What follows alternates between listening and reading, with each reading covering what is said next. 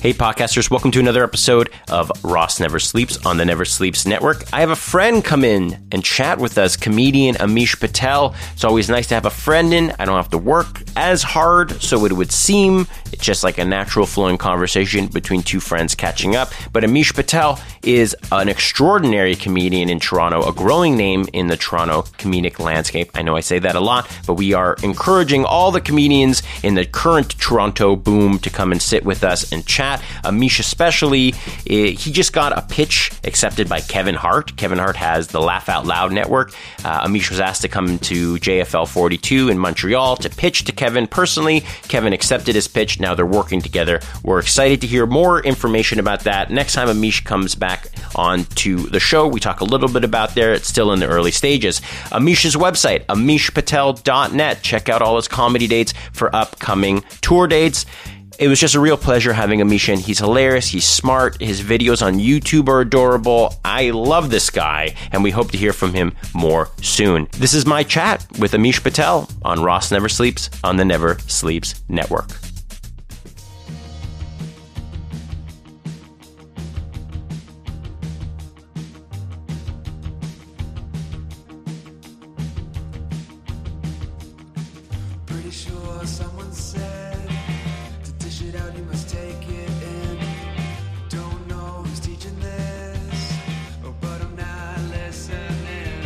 How are you? Good, dude. Are you recording? I'm recording. Nice, nice, nice. I was worried. I was like, because like when I walked in, I was like, I just walked into someone's apartment. Like this is for sure the wrong apartment. This will be a great story. I mean, that's the idea. It's to throw you off right from the beginning, Yeah. kind of wipe any kind of preconceived notion of what you're stepping into. Do you want to? You can adjust that if you can. If you So want to. basically, everyone comes in here and starts their thing with like, I just walked into the apartment. Like, is, does everyone do this thing? Uh, no, it's a bit I saved just for you. Okay, cool. Yeah, because I knew you're good at improv. Oh, thank you. Is that better? Yes, it is. Excellent. I just like to be able to see you. The mic was, Yeah, you're coming from an audition. yeah. What was the audition for? The Beaverton. I'm just pouring some water for Like those listening. the show The- or the yeah, there's- publication? No, there's a website, but they got they Yeah. got funding from uh, from what I can tell from Bell Media and Comedy Network to shoot like a season. They're shooting a full season right. now. Rad. Yeah, it's pretty That's pretty good. awesome. I appreciate anything that's happening in our city like that, and they're cool. And I and I like Very cool. satire. yeah, it's uh, it's gonna be a good show. I mean, the script you can tell like just reading it. I, I go into so many shitty auditions, man. This script was good, and it would be something that'd be. Ha- Usually, I go to auditions thinking like, eh, it'll be nice to make a little money doing something. Like nobody will ever see it, so it'll just be nice to get some quick cash. What do you mean? Nobody will ever like like is that like a shot at Canadian broadcasting? Uh, just when I get bad scripts, when I get awful scripts, Right. I'm just like, just do it, get the money. No one's gonna see it. Okay. You know what I'm saying? Yeah.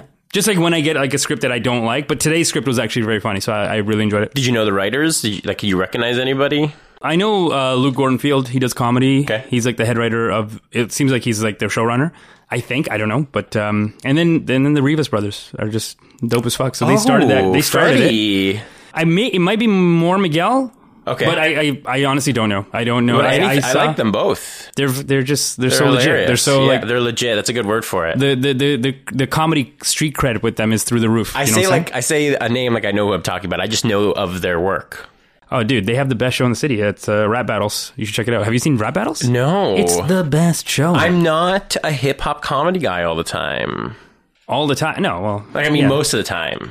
I try. I'm trying to write it. Uh, it's hard to write. Yeah, that's your background. You come from kind of this like diversity. I mean, other than the name of the show, diversity, but you come from like even Fade to Brown was like Yeah, uh, I like- I- I like brown it's- comedy. It's hip hop too, but the way you a lot of the stuff you guys do. we had a song. We had we had a, we had a like had rap R and B song. Yeah. Yeah. yeah, It was good. It was it was it was great. I I, I would like to make an album of like comedy rap. That's Yeah? my that's my goal for the year. come yeah, yeah. on for the year. I've been telling myself for years, but I, I really want to make more songs because I've written, but they're hard to produce and putting it all together. Like that's one of my goals for the year. What do you think Put out takes? tracks. Just put out a track. What do you and think- shoot a rap video. What do you think that uh, it would take? Like, what are you missing? Like, maybe Oh, the like, lyrics, do- like, man. They're so hard out. to write. Oh, it's literally the writing. Oh, dude, they're really hard to. It's not. It's not easy to write good rap and it's and like match to music and stuff like that. It's it's tough. But this thing I'm doing with uh, so this this pitch that I got with Kevin Hart, green lit with the LOL network. Uh, there's definitely going to be a rap video on that. Well, we got to talk more about that for sure. Yeah, let's, let's, uh, we'll, let's we'll get into to it. that. It, it naturally went there, dude. So, how did the audition go? Oh, I don't know. It was great. It was. I mean, you don't think about auditions, man. You just go and forget about them, essentially. But the casting director is very cool, and she she gets comedy. Like it's so hard going to an audition, and they're literally directing the funny out of it. Whereas this casting director is like she knows comedy. Like I, every time I go, I crack her up. She remembers me. She's like, "That's good. Like you got to get this, Amish." Like she's really like on my team and very and a very just like she knows co- she knows what's good comedy. What's it like as a comedian slash actor? Like, mm. what roles do you tend to audition for? Oh, brown stuff, pretty much. I was gonna say, I didn't want to ask what you get picked for, but like, I mean, come on, what do you mean brown stuff? Because I saw on your like um, one of your social media pages, you were getting like makeup done to you before Yeah. Mm-hmm. like a shoot, and you were uh, getting sweat stains put onto you. No, oh yeah, yeah. You know why? That okay, so that that looks like a that looks like that thing from Twenty Two Minutes, the Shaun Majumder thing. That's not what that was. That was I, actually didn't, I didn't even put that two together, but you're right. Yeah, yeah. Well, you just put like, oh, they're look, they're dressing him up as a sweaty Indian man. Shaun Majumder already took that. Majumder already did the sweaty guy, but uh, no, they that was for a kids TV show, and they just had they have really cool casting on it. Like they they, I don't know, they they they made one of the girls Indian. Like it's we're we're basically like this Brady Bunch family on that show. It's very cool the way they cast it and the way they wrote it. Like they didn't want to just have a regular family, I guess. So they they had a white mom and a white daughter, and there's a brown dad, me, and the brown daughter, and the two daughters are like the kind of the leads. Of the So show. you're doing a lot of acting. At least you're trying to. trying to, yeah. Yeah. Like when you first started comedy, was acting always a part of that? Was it at some point where you felt you had to extend your comedic brand? No, I started with acting. Okay. I started doing sketch right away with my sketch troupe Fade to Brown. I, that I did right away, and I did that for a little while. We got funding from Rogers to shoot a, a pilot or like a, a special.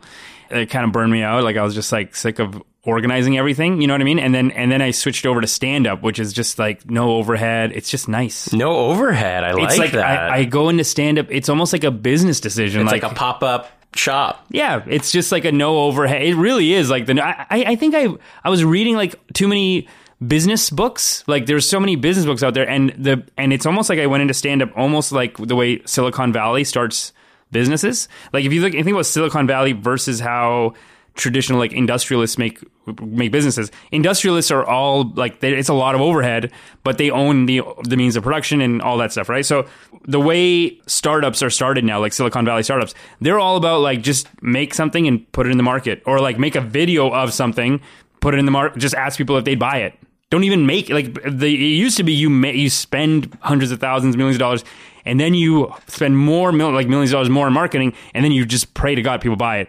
Now with Silicon Valley, it's like it's like put on Kickstarter. Don't even manufacture the thing. Just ask if people would buy it. You know what I mean? If you made it or make one. So it's similar. It's kind of the attitude of going to the market with what you have versus saying, I need to get more money and more of this and that so that I could produce this big thing. It's like just go with what you got and I can talk. So that's how I started stand up actually. And that's why I'm doing this. A Yeah. podcast network is exactly that kind of model. Yeah. You know, let's do a small batch of a few set of shows. Let's try to be either controversial or funny or topical, and then try to sell our productions to, you know, a magazine, a broadcaster, whoever's interested in content development. You know, especially because we're all based out of Toronto, which is a huge hub. I mean, you're doing your thing on YouTube, you know, as are a lot of content developers, Yep. you know, and again, low overhead, no overhead, or minimum overhead. Mm-hmm. And I think that's really the model of life these days for the millennials. A lot of, our, you know, and a lot of the older generations are kind of picking up on it. But for the most part, we're like, how do we, you know, make something from nothing, essentially? Yeah, we're we're getting a lot smarter. If you think about like um, Uber and Airbnb, like it's it's it's about like the old generation. The attitude was consumption, uh, bigger is better, consume more, and and they've left the world fat and in debt and you know like just unhealthy. It's unhealthy. Like even spiritually, like even if physically it's unhealthy to just be like super super overweight, but like spiritually, like I don't think it's good for you to just have a bunch of stuff. So there's even a movement to like get rid of stuff, which I think is awesome. I, I heard a great TED talk about like of like just having a low overhead life and just not having stuff and like what a tax stuff is. We don't realize what a tax stuff is. Like you got to pay rent on your stuff. This is like an old George Carlin bit. I feel like, but it's like you gotta you gotta just pay like all your crap. Like it, you gotta pay for it. It's and true. Then, and then if you gotta up and leave somewhere, like if you got a great opportunity somewhere, you gotta well you, now you gotta pay rent where you're going, and you gotta pay rent for all the crap that you're leaving behind. So it, we really are like getting smarter with that stuff. I think. Yeah, the minimalist cultural movement is definitely something that if you were if you've already been a part of it, Yeah.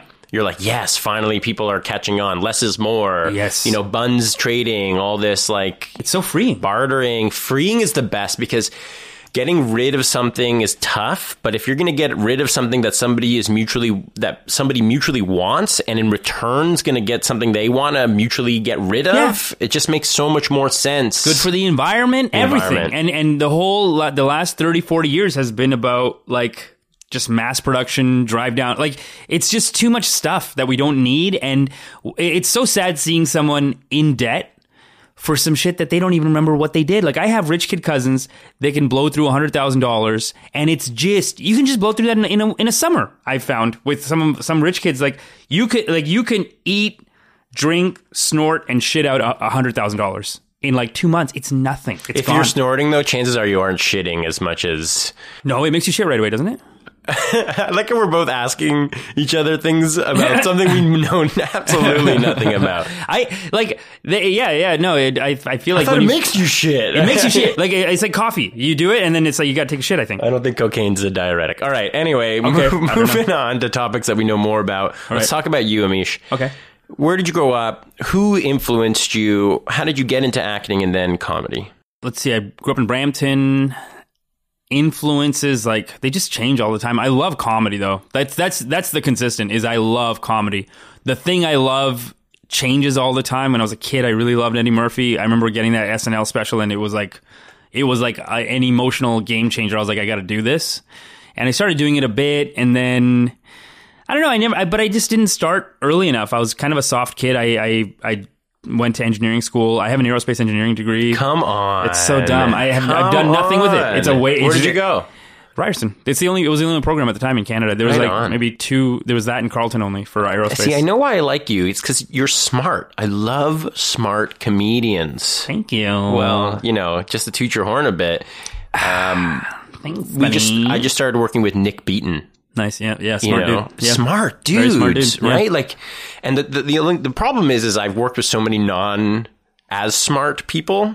So Yeah. sometimes when you deal with people, you ha- kind of have to like, you know, you don't have to really worry about what you say or how you say it. People, you know, either get it or they don't get it, or it kind of just flows with conversation. With Nick, if I if I give him an opening for him to be like respectfully declining or respectfully changing something, he just gets in there and I'm just like, I forget who I'm dealing with. I forget that I Yeah. I have to really, really think about what I say, how I say it. Yeah, it's hard realizing like in your head you think everyone's As smart as you are.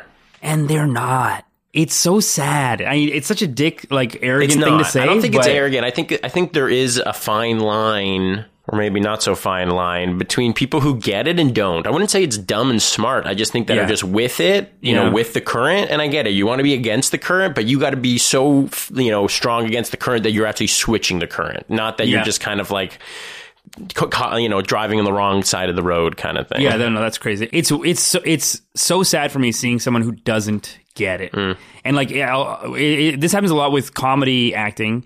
I feel like comedy acting, like dramatic acting, you have to train and train and train. I think to get it. With comedy acting, it's just like some people get it, and then there's some people they'll never, they just can't say it the You way think- you want them to say it.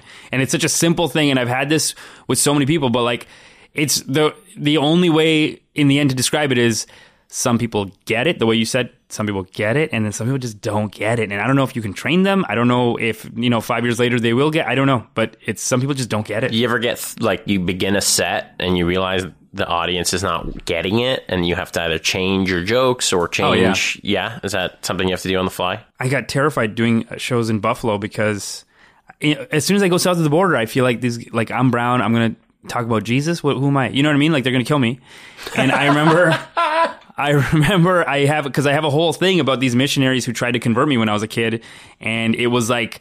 It was pretty sexual the way they converted. They were like these evangelical crews that would go out and they were fucking hot. Can I swear on this? Yeah. Okay, cool. And they were fu- they were like just gorgeous, and they were going after young people for up to uni- first year university. They send out these hot guys and girls to be like, "Hey guys, who's just gonna hang out on Sundays, man? You can come hang out with it." Like your horniness takes over, and the way I do it in the joke is that your wires get crossed, so your love wire in your brain starts hitting your God wire, and now you love Jesus. You know what I mean? Like you're like you really feel like that. You don't. You're not lying. You're not like bullshitting to get laid. You really feel like no, no, no. I'm converting. Like I'm done. I'm done with fuck Ganesh. Fuck it, Jesus all the way. But that thing in America, like that's that works in Canada and in like liberal places. But I go out an hour, hour and a half, and I think people go like, no, don't don't fucking talk about Jesus. Who the fuck are you? You don't get to talk about that. You know what I mean? Do you have to switch it to Ganesh? Do you have to make it more personal to actually be able to talk about it? Because they get it, right? Like, I mean, if it's Ganesh or Jesus, they get it. It's about your religious belief. Y- you know, I, I I think it is a little bit rude to just talk about how like look at Christians they're so dumb. Like I don't I don't like to do that either, and it feels a little bit rude. Like as as a Hindu, like who am I to talk about that? Now, in any liberal setting. People are like, yeah, make fun of us. We're the worst. We're evil. Make fun of us. We're so, st-. you know what I mean? Like that seems to be the attitude in like ultra liberal places. But you go outside and people go, no, man, that's my, that's, my, I believe in that. Like, why would you say that about Jesus? Like, that's rude. You know what I mean? It's like, it's, and, and it's rude. So I just have to, adju- I, I either just don't do it or I adjust it so that I ease into that. Like, that's, uh, I make fun of Hindus and then I can make, and then if they don't laugh at that point, I go, oh, you laughed at all the Ganesh shit. What the fuck, guys? And then they laugh at that. So it's, it worked. I don't know. It, it, it, it, in the end, I find ways to massage and get it in. Are you religious? No, I grew up very religious. I grew up very. I, it's sometimes I describe my childhood to people, and it's like I grew up in a cult, and it's just brown. How so? Just like the strictness of it. Like we were taught not to. Like you're not allowed to have sex. Like we just pretended sex wasn't real. Um, Wow. It just wasn't real to How, us. how does that work when you kind of watch TV or you just see, you talk to your, your white friends or whomever, your non brown friends? Let's see what happens. I one thing I found of my generation of brown people is that we're all late bloomers. Wow. That's a good, I like that. we we all had sex later a couple of years later we all like got into even drugs a couple of years later i remember being a kid because i'm hindu we we weren't allowed to eat chicken so it's like while while white people were having sex and starting experimenting with drugs we were sneaking off and eating chicken. How weird is that? You know what i mean? And then and then you talk to white people about it. And when you're young and you talk to people here about like they just do that you just think I mean, it's probably the same as how an evangelical would look at you, where they kind of go, "Oh man, he's gonna get in trouble for that." Oh, like it, it was like that. Being a kid, like someone would talk about like, "Yo, so I fucked this girl," and we, and I remember being like 16 and being like, "Oh my god." Is that allowed? What's he doing? Like we were just nerds. Like we just didn't. It didn't occur to us. So I have a real question about that. Okay. Where's the best chicken? I I'm vegetarian still. I never even Still. ate it. Yeah, I never I even never even tried the drug. I never tried it. I tried it once in India. My uncle like really forced me to eat, like really pushed and pushed. it was like a political move. It was like it was like you're the only one who's not eating chicken and it makes our kids look bad. So you need to eat chicken too. Wow. Like we're all eating chicken now. What are you doing? Well, how come you're not? So he was kind of mad and then he, he he was he would always they, they'd always make fun of me like I'd go to some family thing and they'd be like, "Hey, this chicken's here." And I'd say if you, if you say you're vegetarian to like old Indian, old Hindu men, they tell you like, oh, the women are upstairs. Get out of here. Like, what the fuck are you doing? Yeah, yeah, yeah. They, they don't. They're. I, I don't know any Hindus that are vegetarian anymore. Mo, uh, mo, usually, when I meet a Hindu that's vegetarian, it's someone born and raised here. How weird is that, right? Like, it's a weird. Yeah, no, I have, you know, friends that are Jain, Yeah, which is, for those who don't know, they can't eat, like, basically gun- garlic, onions. yeah. Nothing that gets pulled out of the ground. I think. Yeah. And so then, interesting. I, I don't think they can eat potatoes. Yeah, they don't think they can eat anything Yeah. coming from the ground, essentially. Yeah, like anything that's pulled out, anything that was alive and you had to pull on Right. it because you killed it. I mean, it all seems ridiculous now. I, my, like I, I'm not vegetarian now because of religious reasons. I just never ate it, so I never it never looked good to me. Okay. I've been meaning to eat chicken again. I drink Okay. egg whites sometimes. Oh, sometimes I'll right. drink egg whites. Drink egg Yeah. I'll just put in a smoothie and I'll drink Okay, it. that's a protein. good. It's good. Yeah, you need you need your protein. You need protein, source. right? Yeah, so yeah, like I'll drink, but like I'm not. I don't know. I never. But anyway, yeah, my uncle like got me to eat this chicken, and then he told my mom. It was so weird. He like told on me. That's amazing. He told on like That's a great story. so weird. It's such a weird story. What part of India? Gujarat. I've never even heard that part. It's even even within like India brown people being nerds, like Gujaratis are like the even bigger nerds. Like Okay. they're like the it's all the the stereotype is that you're the accountant, you're the Wow. yeah. So yeah. they're smart. It is the smart state, yeah, for sure. It is. It is like known like that. It is the the prime minister of India is Gujarati, and that was his whole thing. Like people just the two number one states in India are Gujarat and Punjab, mm-hmm. and I don't know what it is culturally, but they just do well. Even when they leave, they do well. Like for a long time, they were like there's a lot of Gujaratis and Punjabis in Africa, and they were like they owned it. Right. Like Idi Amin had to kick them out. Idi Amin had to be like, just kill. If you see brown people, just kill them.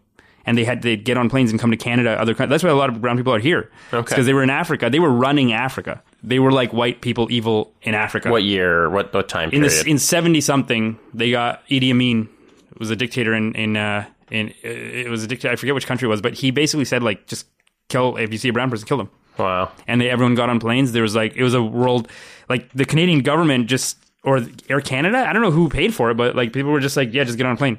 So when I was a kid, people got off the plane. I don't think I was born yet. Actually, it was, I think it was a couple of years before I was born, but. People got off the plane. So there's like a couple of families. They got off the plane. They looked in the phone book, saw Patel, and showed up at my parents' house. and they Come lived with us for a couple of weeks. Yeah, You imagine? And of course, your parents welcome with open arms. Okay, Dude, what do you they do? were What do you do? rich. They came here and they like they had to leave it all. Like they were like, don't let them take their shit. Like you know, and they had to balance it. They had left. People left like millions of dollars. It was gone. Like he, he took it. He took it all. So they got out of there. And then the crazy thing is, they came here and they got rich here too. So And they ate all the chicken. they ate all the chicken they wanted. By then, they would say, "Fuck chicken." They don't care. Try steak. Yeah, I'm- try. I'm you, the you nerd. this cow. See, steak is a little too far for them. chicken is like a Hindu loophole. They don't. They're like, oh, they're stupid. funny. Who cares? So silly. Oh, I'm already having such a good time, Amish. nice. So you leave Brampton. Yeah. You move downtown. Okay. You're now doing comedy full time. Did you have part time jobs? Did you Yeah. what- like what? I, I'll Uber sometimes. I do Oh, that. still. Yeah. Yeah, and, yeah, and yeah. I put their code on my videos. So if anyone wants to sign up as a driver or a passenger, they can use the code Uber Weekly Dump, and that uh, gives me a credit. You know, like that gives me not a credit. It, it gives me cat. They give me cash. Amazing. Yeah. And uh, and sometimes I'll Uber right now because I'm working on this kids TV show. I get like like it's the union so it's great it's like perfect for me right now because i got to write this show like I, I have a lot of writing to do for my, my YouTube channel and just in general. Uh, I'm running down to like Buffalo to do shows uh, over there. So normally I would have to be Ubering, but because I'm on this kids TV show right now, I'm just really trying to focus on writing, getting as much writing done as possible, pitching a couple of TV shows that hopefully will go somewhere. One of them got picked up by that Kevin Hart thing, so that got you know, so that was great. That got greenlit. I don't know if I'd, I would have had the time to work on it if I wasn't on this kids TV show because basically it pays so well that like you just. I don't. I'm not on it that much. The show is. It's a kids show. It's about the kids. but you're on Actra. But I'm Actra, so for every day that I'm there, there's like a certain That's amount right. I have to, and then yeah, Hey, you gotta up. thank your government for that kind of stuff, when, Yeah. or the unions, or you know, I'm not sure who you think at that point. Yeah, Yeah, but I'm sure yeah. both have a. They both have, a a, hand in it. I'm sure. Yeah, no, so the, the show's called Dino Dana. Yeah, it's not out yet though. It's it's not out yet, but it's from the legacy of Dino Dan, Yeah, which was like if nobody knows who Dino Dan was, he was basically a like a dinosaur expert kid who got found basically by Oprah. He was a correspondent for Oprah. what? I and didn't that. Sinking Ship Productions here in Toronto scooped him up for a TV show. That one got so successful. He now, he now has other shows, and then I think his like little brother got a show. his little brother, I think, was on Trek's Adventure. I don't know if that's his real, bro- No, little brother in real life, but on Trek's Adventure, his little brother. yeah, I don't, don't think know. it's his real brother either. I wonder. This is the lineage though. That, yeah, okay. and then now there's a girl. So they had Dan, his brother, named Trek. Did Trek, you say? I think, yeah, Trek. Trek's Adventure. Get Trek's it? Because Trek is, is, think, an yeah. adventure. That's actually Yiddish. And now there's a, a girl named Dana, Yeah, and you play a dad uh, of one of Dana's friends, yeah, yeah. And a recurring principal role. That's pretty cool. It's great. Yeah, yeah. It's fantastic. It's been a great summer for because of that. Man, They'll it's probably fan- be it's a on- great, cool. Like it's a great team. Like working with them, and they keep like pumping out such great. Like They do. They keep making great shows, sinking ship. So like, Yeah, Blair and JJ. Shout out to those guys. Sinking Ship. They've been making Toronto very proud for a long time. yeah, man, Good That- crew, they're- for They're sure. doing so well. Yeah. Well, good. Good for you. That's so you're you're on TV now. You got your YouTube page. What's your YouTube? Amish Patel. Just basically Amish Unleashed. It's Amish Amish, Unleashed. Unleashed. Yeah, yeah. I have too many online names. It's like just leave links in the co- in the description because like my Twitter, Instagram, Facebook is Fade to Brown. I couldn't get that for YouTube. I don't know who took Fade to Brown. I have Fade to Brown comedy, but uh, my YouTube channel that I use mostly is Amish Unleashed. I couldn't get Fade to Brown. Can you believe that? Someone at YouTube is listening to this. Get me Fade to Brown, and then I could just use Fade to Brown everywhere. And then I have AmishPatel.net and fade FadeToBrown.com. They they all go. They they It, work. it must be tough because your name is pretty common. Dude, there's so many. I couldn't get AmishPatel.com. I had to get AmishPatel.net. Dot com is taken. Dot org. Like India, brown people are like a billion people sharing 20 names. It's ridiculous. Well, good for you. It's sticking with your name. So, oh yeah, I'm not going to change my name, but there's thousands of Amish Patels. There's maybe a hundred thousand Amish Patels. I don't know. Like, there's a lot. There's a football player. I think he got AmishPatel.com. AmishPatel.ca is taken by this this real estate agent in Brampton, and he looks so funny. I don't know. He You should work some bits with him. He's got some. He got .ca. Someone else got .com, and then what else is left? You just go .net after that, right? Or just like, how do you just change your name to keep your identity? You know, like amishp.com or like I guess you could do that. Yeah, I don't know. I just uh, did Amish, patel.com. I did AmishPatel.net. So you were just in Buffalo. Yeah. Let's get back to that. Okay. What was that like? Which theater you were? Helium Comedy Club. Yes, actually, I saw that Helium Comedy. You were opening for. I Brad have it in my Williams. notes. Brad Williams. amazing. He I don't know too much about so, He was incredible. He's a dwarf, but an incredible comic. Like just the best. And he had an hour of material. There was no lull. Like it was just an hour of rolling laughs. I feel like the crowd probably went home like tired. Like oh my god. Like they, it was. I've never seen someone just kill so consistently. And so high energy. You know what I mean? Like usually when someone does an hour, there's like these lull points. It never like it was just nonstop high energy rolling laughs. It was amazing. And and that was his fifth hour. He has four other specials just in the pocket. So I was like, hey, so and he's never done Toronto. I was like, hey, I want to I want to fly you into Toronto. He's like, yeah, great. Like, sure. He told me his rates, whatever. I come here. I I emailed Little People of Ontario. Maybe I shouldn't say their name, but whatever. I'm not gonna. I won't say anything too horrible about them. I mean, I, I'll just tell you what happened. I, I emailed them saying like, "Hey, would you guys be down to to you know help promote, bring this guy in? Do you think you're uh, the people in your group would be interested in this?" And they and they right away got back and they they said he uses the M word, so we're, we won't be interested in working with him. wow. You're not allowed to say that, but he's not allowed to say it. I mean, uh, you know, it's it's like any word that people own and kind of run with. I mean, Yeah. you got to draw the line, I guess. If But but if I was that's if what someone, you want, but like you can't tell somebody to like not believe. I mean, it's just like with religion or anything. It's like if somebody wants, feels strongly enough about something, you just Yeah. kind of have to let it go. they're a free group, and if they don't if they don't like it, but I just feel like this guy was a motivational. No, I- I he motivated it. me. Like the comedy was amazing, and I was asking like, do you do corporate? Because like it's it's very positive. It's very good positive material. That's like like a lot of like get your life together. You know what I mean? Like a lot of good c- uh, comics do that. And, and I just think like what a great it would be so motivating if for for a, for a little person but they said no you know, it's tough to take something that separates you from everybody and Mm-hmm. then get, you know, I mean, it's so hard to, to even imagine somebody would kind of be like against what he's putting out there in a positive light just because of how it's said. But I understand. Like, I Yeah. mean, everybody understands, you know, whether it's a word, any word Mm-hmm. specifically, we get it. it's I mean they're free they're free people and if that's what they want to do that's what But they want if, to if he's just getting a you know a normal crowd, any crowd that's going to support him, he doesn't need them. You know what I mean? I think Well, he feels yeah. that too. You can you you're going to only you know isolate yourself so much before some pe- people find you funny or some people find you know offensive or yeah. yeah yeah I mean it's gonna happen there's a lot of it happening right now I feel like we were just talking about another comic who and this almost happened to me with this kids TV show like where where I booked the show and then some executive at a network sent them some of my YouTube videos and said hey are you sure you want to work with him and God bless these people at Sinking Ship like I think they they appreciate comedy it seems it just feels like just talking to them and stuff but they were like no like he's we've we picked him and they they rolled with it and I was like man, that's amazing. There's other people I know, like um, we were just talking about a comic today who a bank told the casting director, like, yeah, we're not going to work with him because we saw someone sent us his Sirius XM set, like his stand up comedy set. Oh my gosh, How like that's not cool, man. was it a good set? Imagine if it was Oh, he's bad. a- Imagine he's he very- bombed, and then that's the reason why. Not that it was offensive. He's like, uh, this No, this act was bad. I feel like Sirius XM doesn't just put like they don't No, they, not they- at all. like they put on good, you know, No no question. right? So, and he's a positive guy. Like he doesn't it, I don't think they're they're even allowed to. Sw- well, maybe they can swear on Sirius XM, but he's a positive guy.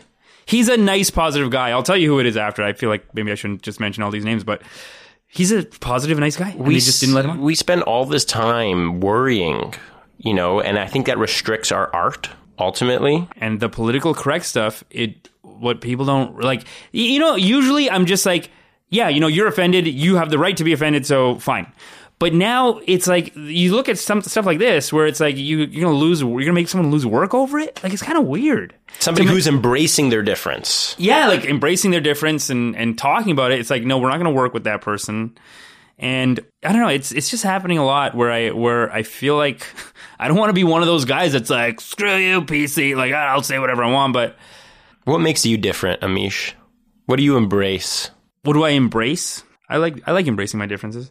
Yeah, what's what? Because your your comedy is all about being different in a lot of ways. Yeah, but I think I would say that's just the starting point to make the ultimate point that we're all kind of the same in You're another absolutely way. Absolutely correct. You are. You you like you were saying. Well, if you're going to laugh at my Ganesh jokes, but you are offended by my Christian jokes, Yeah. you don't realize that we're all the same. Yeah, it's all the same. I mean, even even it's like, like religion, for example.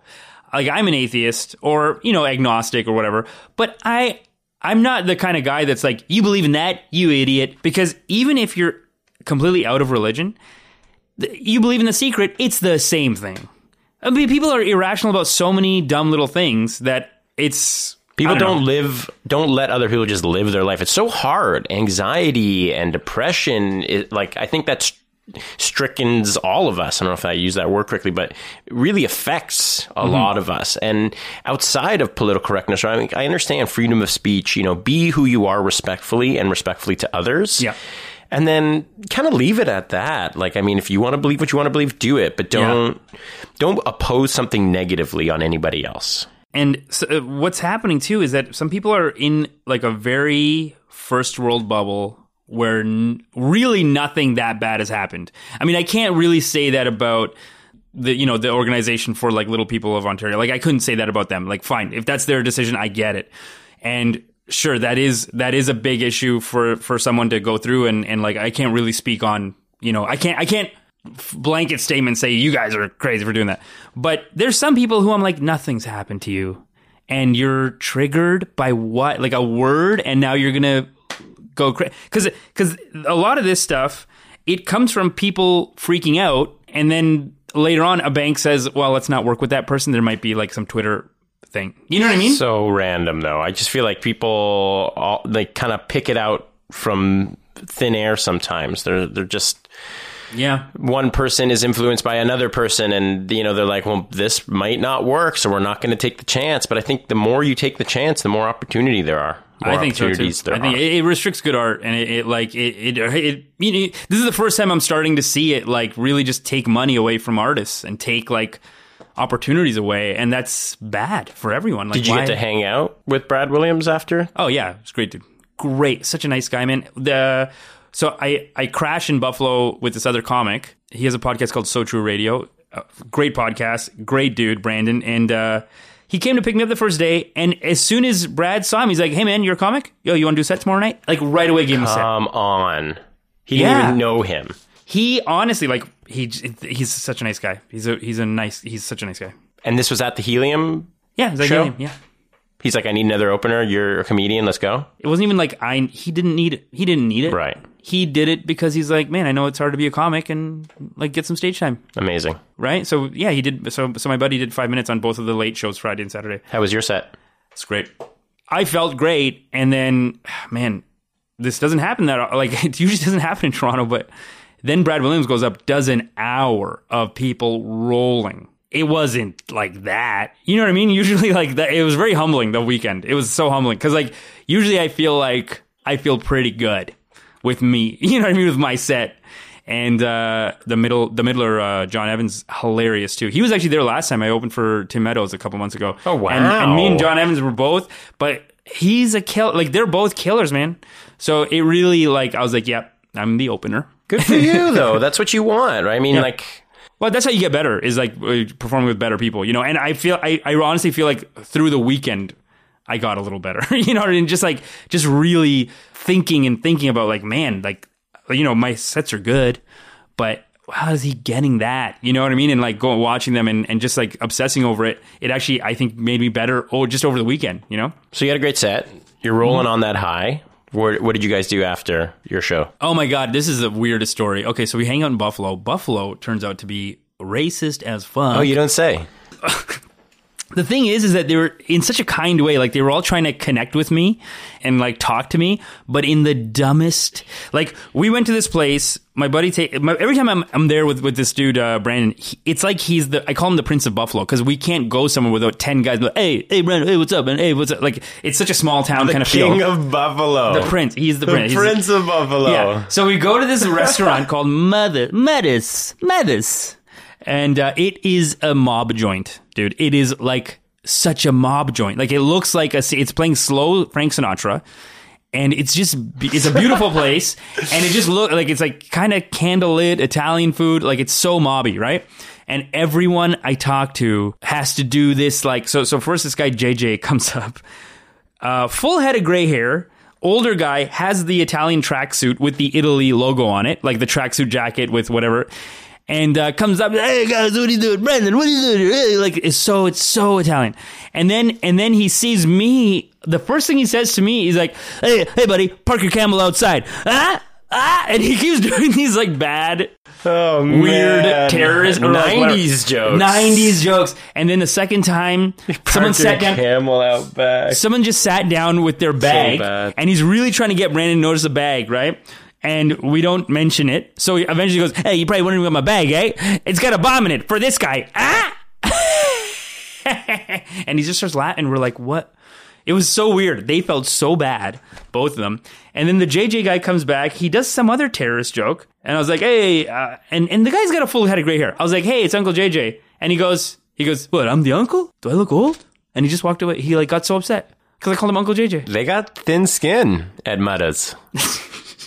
Well, the pe- yeah, I guess the people who like I wouldn't say they were bullying, but I guess the people who are like that Dish it out, but they who- can't take it. Nobody who dishes it out can take it. No, you know? not anymore. I Not do in this society. Not in our society. yeah, yeah, yeah, yeah. That was fun. That was such a weird thing. So and then you- and then even when we went to Brad, the next day we went to Brad, and someone called him the M word and commented on his on like I love your little M word bum.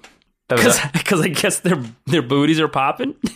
I mean, in her defense, this guy Brad's got a pretty popping ass booty, but it was just weird. I was like, oh my god, He- like I was like, you got it too. And he's like, yeah, yeah, no, it's, it's great. Like we, it was just funny. hey, compliment's a compliment. Compliment's a compliment, dude. He's listen, what he's So what do you what do you eat after? Like you're a vegetarian, so you're Yeah. not going for chicken wings. no man. I mean, I I end up eating bread at these things. I, Yeah. I had a curried cauliflower, just this, you know. Like stuff like that, like I just I'll end up eating. It's it's tough, man. I, it really I really got to start eating chicken because, I mean not not Make your thing- uncle proud. That, yeah, exactly. The thing is that people say like you got to eat meat for health reasons, and then they go chicken wings.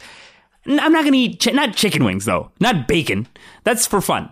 That's you know, like, if, if anything, I would. I'm doing egg whites, and then I would maybe get into like a white chicken breast. I don't know. Sure, why not? Good for stuff like you. Start from the healthy stuff, and then realize if you like it, continue to eat it, and then I'm da- I I'm afraid of trying a chicken wing because Wow. I know I'll love it. yeah, you will, no question. I'm a fat person inside, dude. I mean, it's we all? It's a struggle. Pretty sure we all are. No, some of these people are just like skinny people. Yeah, I know. Somebody was. Uh, I was They're not even at a trying. party on the weekend, and and this girl was talking to her friends. Like she she didn't ha- she couldn't really indulge in the conversation because she literally hadn't indulged in the foods that they were talking about. And they're Mm-hmm. like, "Oh, don't worry, Brooke. Like, don't you eat clean? You you you don't have to worry about this kind of conversation." And I'm just like, no, like everybody should know what these things at least like taste like or like regularly consume them because we're all fat kids at heart. We, are. are, yeah, we yeah, are. No yeah. question. Yeah, it's too hard. It's So- like we're surrounded by it. So what's worse than drugs? It's sugar. How do you stop uh, no eating question. sugar? It's like no question. And me, it's salt. It's like chicken wings. Like I want.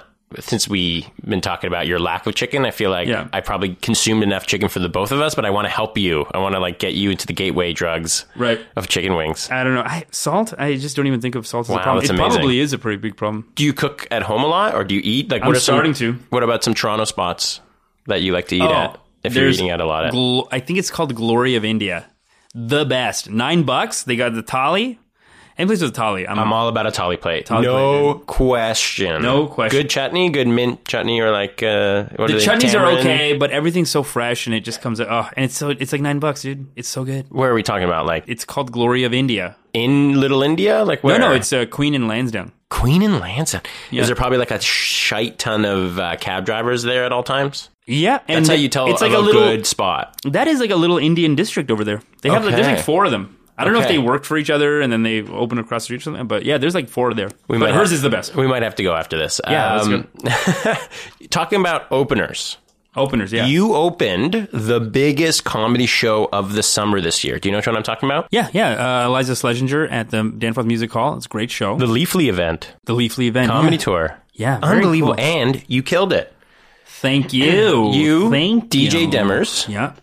Uh, ben Miner was the host. Yep. Brandon Wardell, Yep. who was, I guess, the the real, you know, you know how you have like a, a UFC, you have the undercards and you have like the main event. He he's he's Vine famous, man. Yeah. he is. He, he's huge on Vine. So like, so yeah, like that. They're they're they're smart with that. They know how to get attention on things, and they probably booked him with like, okay, we have to do ten vines or some, I don't know, some, whatever he would do, and like just vine it up while you're here. And then his friends came to Vine, and they all vined together there. So it was, you know, but if you're from Toronto, yeah, we're talking big names. I mean, aside from you, Ben Miner, huge. who's also been on an episode of Ross Never Sleeps, Right, and Sirius X, Sirius X, He's- yeah. Canada laughs. uh, DJ Demers, Yep. you know, America's Got Talent, Conan. Conan. Yeah, Yeah. like DJ's doing some stuff. It's great. He just killed it at the Underground last Wednesday too. Nice. Underground is a great place. Oh, do, do, I don't. I never really see you there. Wednesday, I'm going to be there for Jeff's show. No way. Yeah. So that I, I will see you there. Oh, nice. That's the only show I really am excited to see every week. It's, he's good, man. Like I And go to he- a lot of comedy just Yeah. because. Yeah. But Wednesdays I go because I need to see that show. No, he's he, like that is that is like one of the best shows for sure. Um, that's that's the problem with because because I have a Friday show. It's every week, but we we're pa- we're packed every week, but we have bringers. So That's Kapow. that's comedy kapow Friday night comedy kapow. We have bringers, so it's like it's it's it's generally a pretty amazing show. But with Jeff Paul, there's no filler. There's no. It's all just ki- like good, good, good, good. You know. So All the comedians are amazed. Sometimes it's like, wow, I just spent five dollars and I saw like John Steinberg and Pat Thornton on the same bill. Yeah, man, that's he great show, and he, and it's dude, it takes forever to get on the show. Really, he's that it. booked up. He's booked up, dude, way in advance. So you're on this Wednesday. Doesn't mm-hmm. matter. This episode won't be out, but definitely check out the Wednesday dope and Mike. Underground in general, like that's the best. It was a really good show. So the Leafly event. Yeah, You killed it. Everybody else killed. Did you meet Iliza? Did you get to hang out with everybody? What, what was the experience like for you? it was very cool, man. Iliza, Iliza came to talk to us, which was awesome. Like she really came to appreciate the stand-ups and be like, "Hey guys, are you guys okay?" Like make sure you know, just she's like, "They're cool with you, right? All right, cool." Like she was very, you know, Brad had the same thing where he's like, they they came up doing stand-up, so they just had this like. They wanted to just reach, just let you know, like, hey man, everything cool here. Like, make sure they're treating you good, whatever. And then I remember at one point the guy I oh the guy gave us like these these weed things. I shouldn't say who which organization he was from, but someone gave us like a weed a sample weed cigarette thing. I forget what it's called. It was called Juju.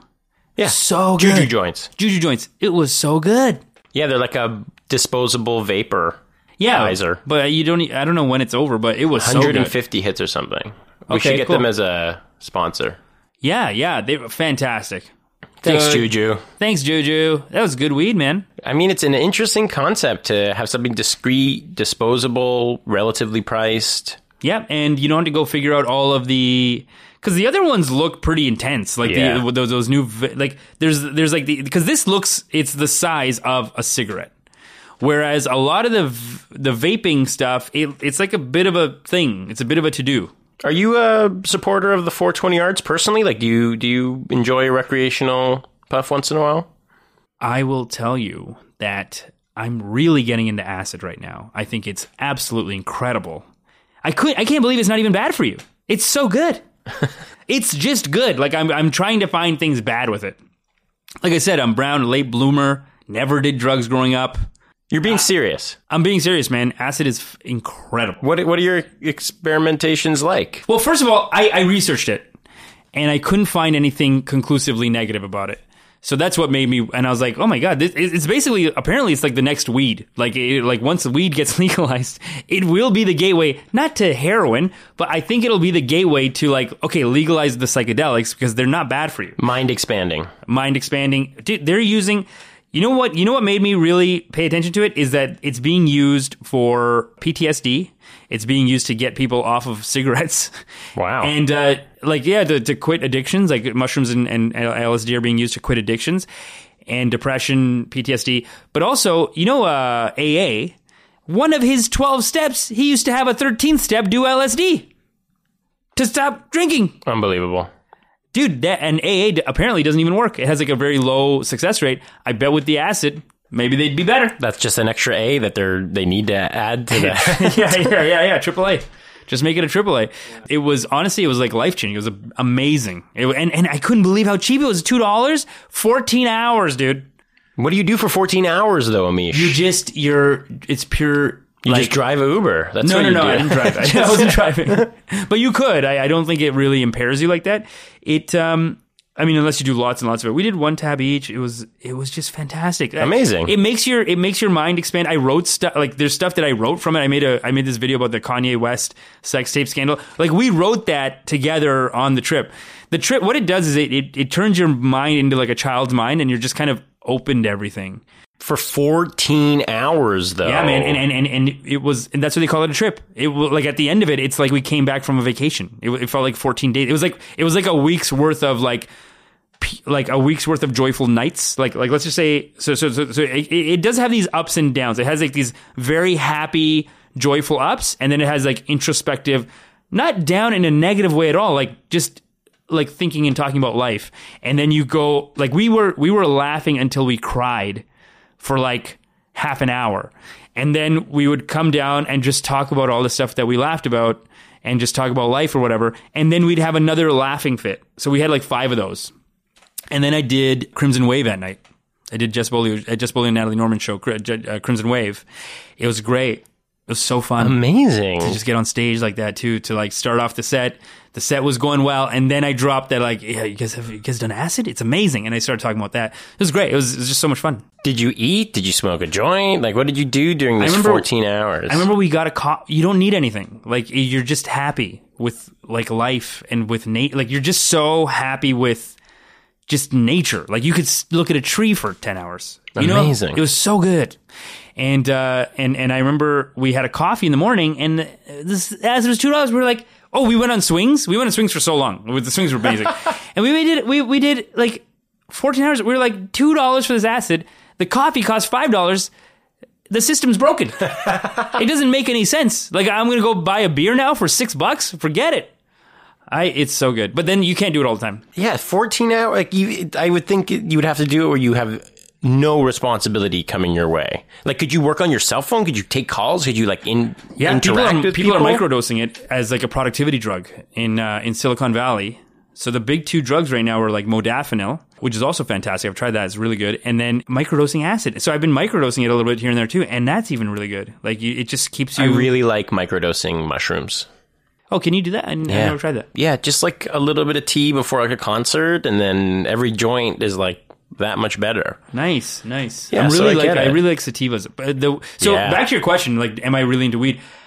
You're like, Not- no, fuck that. Straight no, to the I went straight to the the good shit. But weed, like I'll do it every now and then. Like if I'm at a thing, like a lot of comedians do it. So I try to ask if it's a sativa, Good for you. and that's my thing because like uh, the other ones are like the downer ones. They give me like I've had bad anxiety attack. Like at, at Vape on the Lake, I ate like two spoons of their chocolate tea. Like it was THC laced chocolate, and I went crazy. really? I had like, and I'm not. I don't have any kind of depression or any kind of anxiety in real life, but I went nuts. yeah, indica means into couch for me. Like I'm going to bed. Like I, I, the downer stuff, no thanks. In the couch, yeah. Into couch, depressing. It's depressing stuff. So you didn't go crazy like like mentally. You're just like, oh, I'm so low. Like you just felt super super low. no, I went crazy mentally. I was Isn't that amazing? Because you did acid, no problem. You did like two hits of these chocolate spoonfuls of indica People, pot. people say that a lot with edibles, though. Edibles give you they Oh, can give you anxiety. A lot of people say that about weed in general, and I, and it's because, like you said, it's probably the strain, like it's indica or like whatever those strains are. Sativa would never do that. For sativa, like I could do that and write. you know. But with the with the downer ones, like this one, my brain was like I became creatively negative. Like I became negative to the point where nothing's gonna work. You're gonna die.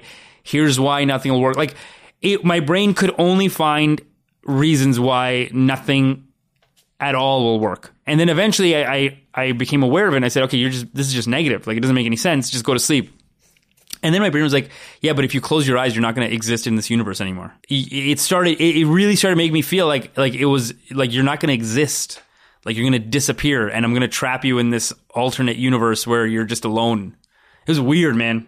But good for you. You seem like a relatively healthy guy, mentally, physically. You you know when to enjoy these, Yeah.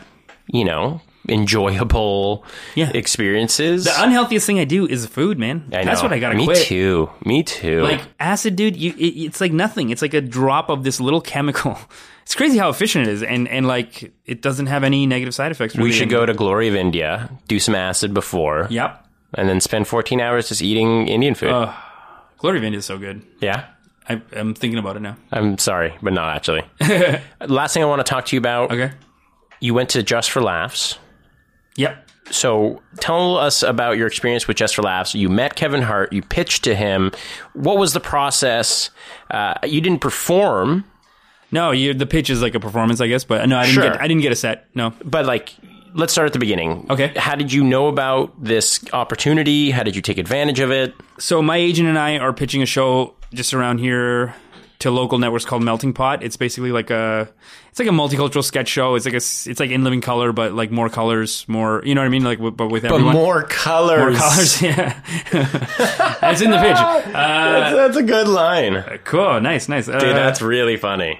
Okay, cool. I didn't think it was that. I thought it was That's like I thought it was like hilarious. prose funny, not like out loud funny. But okay, cool. Uh, glad you like. Uh, but yeah, it's it was it, that that's the sketch show. It's very like uh, it- it's a lot of reality stuff though too. So it's a lot of like documentary reality type stuff and sketches. So like there's sketches, but then I would just talk about a video, or I would go to like I would do like a documentary piece where I'd go do an interview with someone, and that would be a, a piece like like Daily Show style stuff. So it's like a kind of a mix between Tosh.0 in living color, but with more colors, and then like maybe daily. Like it's like, it's like at the end of the day, because because with the show, what I find interesting about sketches is that I could do a sketch, and with a lot of stuff that's happening in India and China, you would see a sketch and you'd be like. That's silly. Like that's not that doesn't happen. So I would like to. So so for this show, I felt like it was necessary to do the sketch, but then also to be like, no, it happens. Like just show the real video of it. You know what I mean? Because that has a, I think, a ton of entertainment value in and of itself. Almost like a documentary-ish, like funny documentary type of stuff. So we're, we're pitching the show around in Canada. Never really heard back from anyone here. JFL did this thing where they said, "Hey, you can pitch a show to the Kevin Hart's LOL network, which is his new on-demand network." And getting in, getting your own like on-demand networks are going to be the hot shit. I think for the next year. I think everyone's going to make their own. Like NBC has Seeso. Louis C.K. is kind of doing that himself. Louis CK CK 's five just- dollar, the five dollar, like just watch his his thing, right? I mean, he could probably get a huge chunk of money for doing a second round of distribution, like selling it to one of those guys. I wonder if he'll do that, but who, who knows? So, so, so everyone's like making these networks. So Lionsgate and Kevin Hart are putting out this LOL network. I pitched a show.